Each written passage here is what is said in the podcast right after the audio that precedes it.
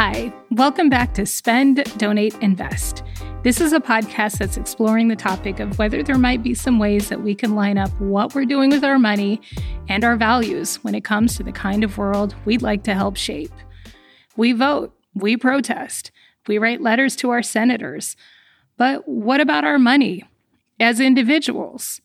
What can we do to line up our money and our values? I started researching this topic in the summer of 2020 when I had this sudden realization as I was looking at my investments that I might have a choice when it comes to the companies I'm pouring my money into.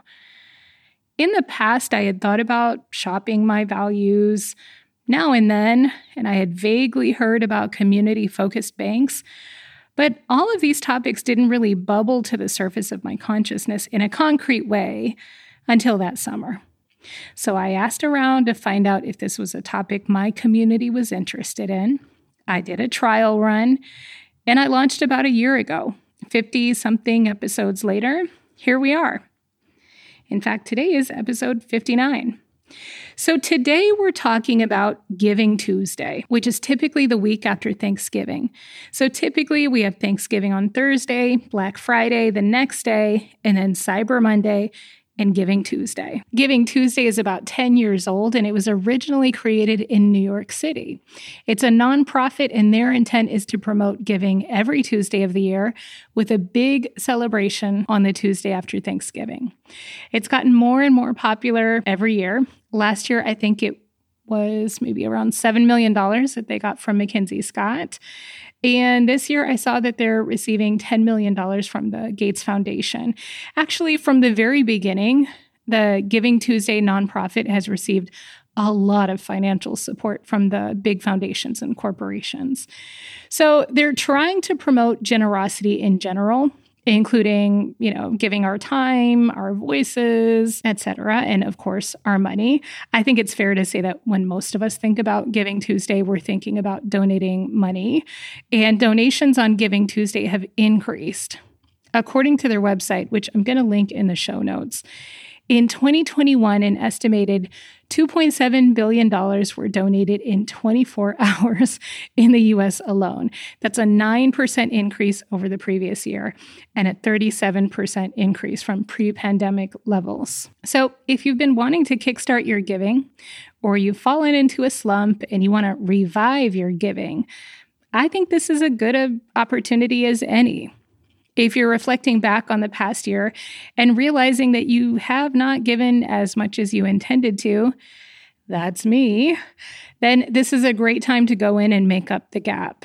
If you don't have time to think about it, just circle back to places you've enjoyed giving to in the past and plan to donate to them on Giving Tuesday. If you have a little time, why not look for new opportunities to give? There are so many episodes you can refer back to if you want to rethink your giving strategy. In episode eight, you can listen to some suggestions on how to screen the places you might want to donate to. Episode 13 was one that generated some chatter. that one was called why you shouldn't worry about a charity's administrative expenses. If you want to do a giving circle with your friends, you can listen to episode 28. If you've been thinking about setting up a scholarship, check out episode 47. November in the US is American Indian Heritage Month. So, in line with that, if you're looking for some resources, I want to suggest a book called Decolonizing Wealth Indigenous Wisdom to Heal Divides and Restore Balance by Edgar Villanueva. We've talked about this book before on episode 25, which was called What Should I Be Reading? And now he's out with a second edition. So that might be a timely resource for you this month. I've been reading a lot from Indigenous activists lately and really appreciating the updated narrative that they're promoting that the Indigenous community in this country is incredibly resilient and has withstood so much and is still here. Theirs is a flame that will not be put out. I was reading to see if there's information about where Native Americans tend to give, especially within the context of giving towards issues in their own community. Um, and there doesn't seem to be a lot of data. So, my suggestions are going to be to start with knowing where you are. Start by trying to find information about whose land you are on, which is a good awareness to have anyway. You can do that by looking on a website called Native Land. I'll include the link for it. There's a globe you can spin around and locate an area that you're located in. Um, if you're in Washington, D.C., uh, if you're a local listener, then you can check out the Native Land website and look up our area. Uh, but even if you're not from around here, the map includes some international locations as well. I know we've got a number of international listeners. So after you have a sense of whose land you're on, there are a number of organizations that are focused on investing in the American Indian community. I'm going to shout out just a few here, but there are tons. And whatever you want to support, there's probably someone organizing in that field uh, because there's so many different things that we can focus on. Suicide rates are higher for this community, health coverage is worse. There's a huge problem with access to fresh, nutritious foods, which just stings in a different way when I think about the relationship that Indigenous people have traditionally had with the land. Let's shout out some organizations. The Native American Heritage Association is one that has programs in food, clothing, and then a few other initiatives. You might like it if you're looking for an organization that scores highly on the Charity Navigator. That is not a criteria for me. but if that's your jam, look them up. Um, you know, one thing that gives me pause is that this organization's vibes are giving a little bit of hmm, what's the word? It's not patronizing or eh, maybe that maybe that is the word I'm looking for. But you'll see language on their site about a white guy discovering the suffering of Native communities and realizing that he just had to do something. It centers and it feeds into the white savior narrative that just isn't helpful. And even when you read some of their outcomes, it reads a little bit to me in the same way. But again, that is my perspective, and you may have a different interpretation of their materials, so look them up. When I look at organizations I'm considering giving to, one of the things I'm looking for is a for us, by us organization. So uh, let's say in this case, the organization is designed to focus on the needs of Native Americans. I want to see Native Americans all in the staff, all in the board. And it goes farther than that. I want to read about the partners. Is this organization boxing up cans of food and dropping them off at the local reservation?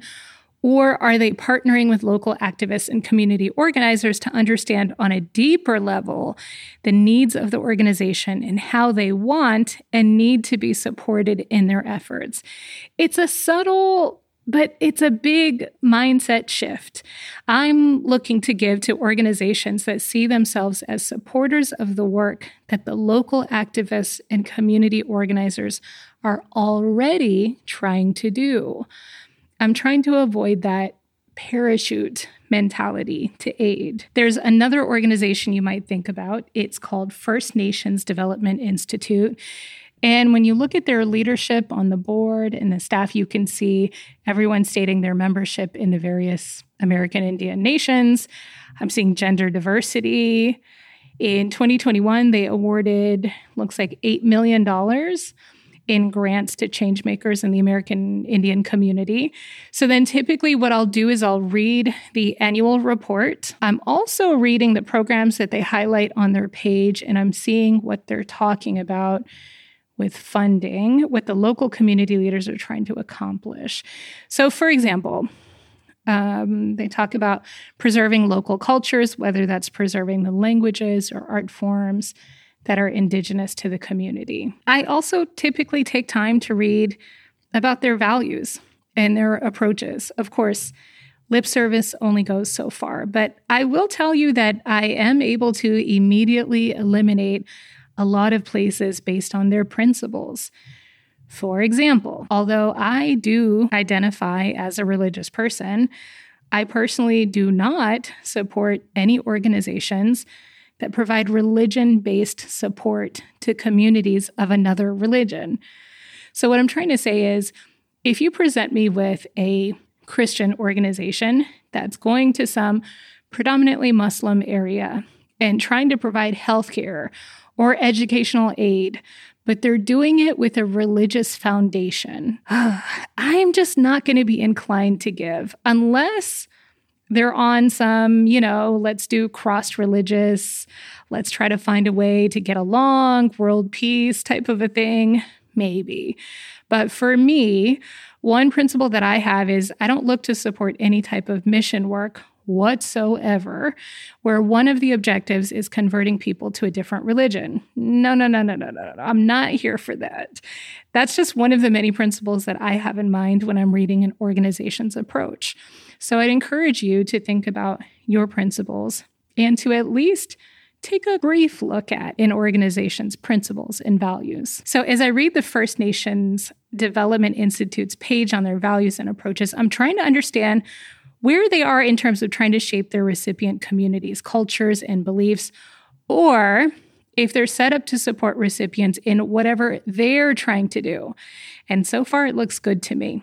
So I'll include a link to the First Nations Development Institute as well. And then I'll include just one more to consider.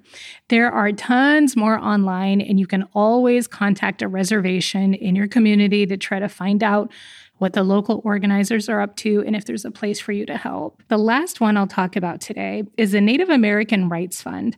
I really enjoyed reading their initiatives. They're fighting through the courts, litigation, legal advocacy. If there are any lawyers listening, you might be into this one. Check them out Native American Rights Fund. Actually, let's talk about two more organizations. These were sent in by a listener. And actually, as I think about my own giving for the month, these two are probably my favorite.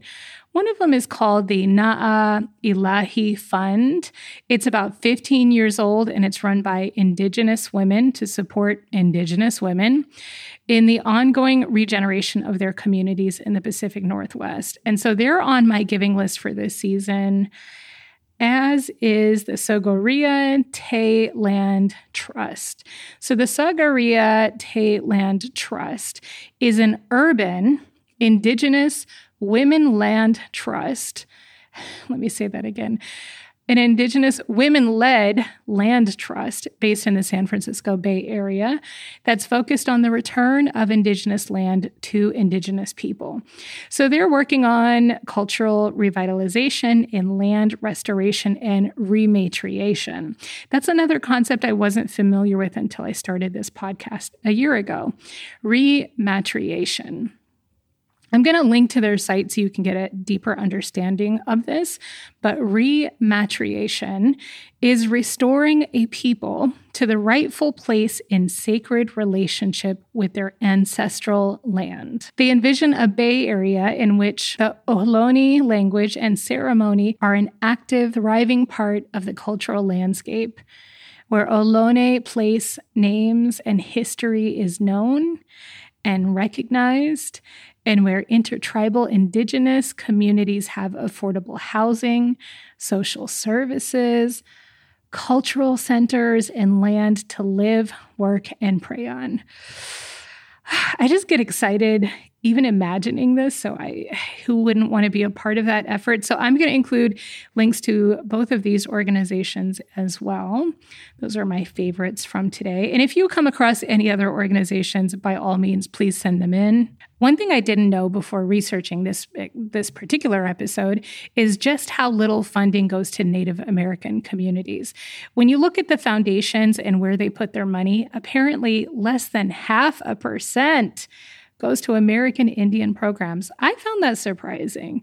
If I'm not mistaken, I think 2 or 3% of the US population identifies as being a part of this community. So obviously, there's a disconnect when we look at where the foundation money is going and the makeup of our country today.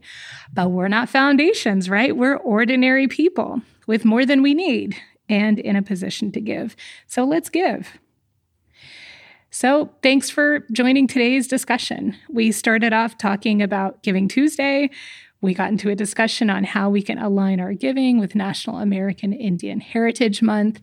And you got a little sneak peek into what I personally typically look into when I'm scoping out organizations to give to. If there's another topic you've been interested in that has to do with lining up your money and your values, or your money and the type of world you'd like to help shape, please send it in. If you want to support the show, the most helpful thing at this time would be to share an episode with a friend. Word of mouth is still how people tend to discover podcasts. It's not about me telling people to listen, it's about you, an actual listener, telling people to listen. So, thank you for your support, and let's talk again soon.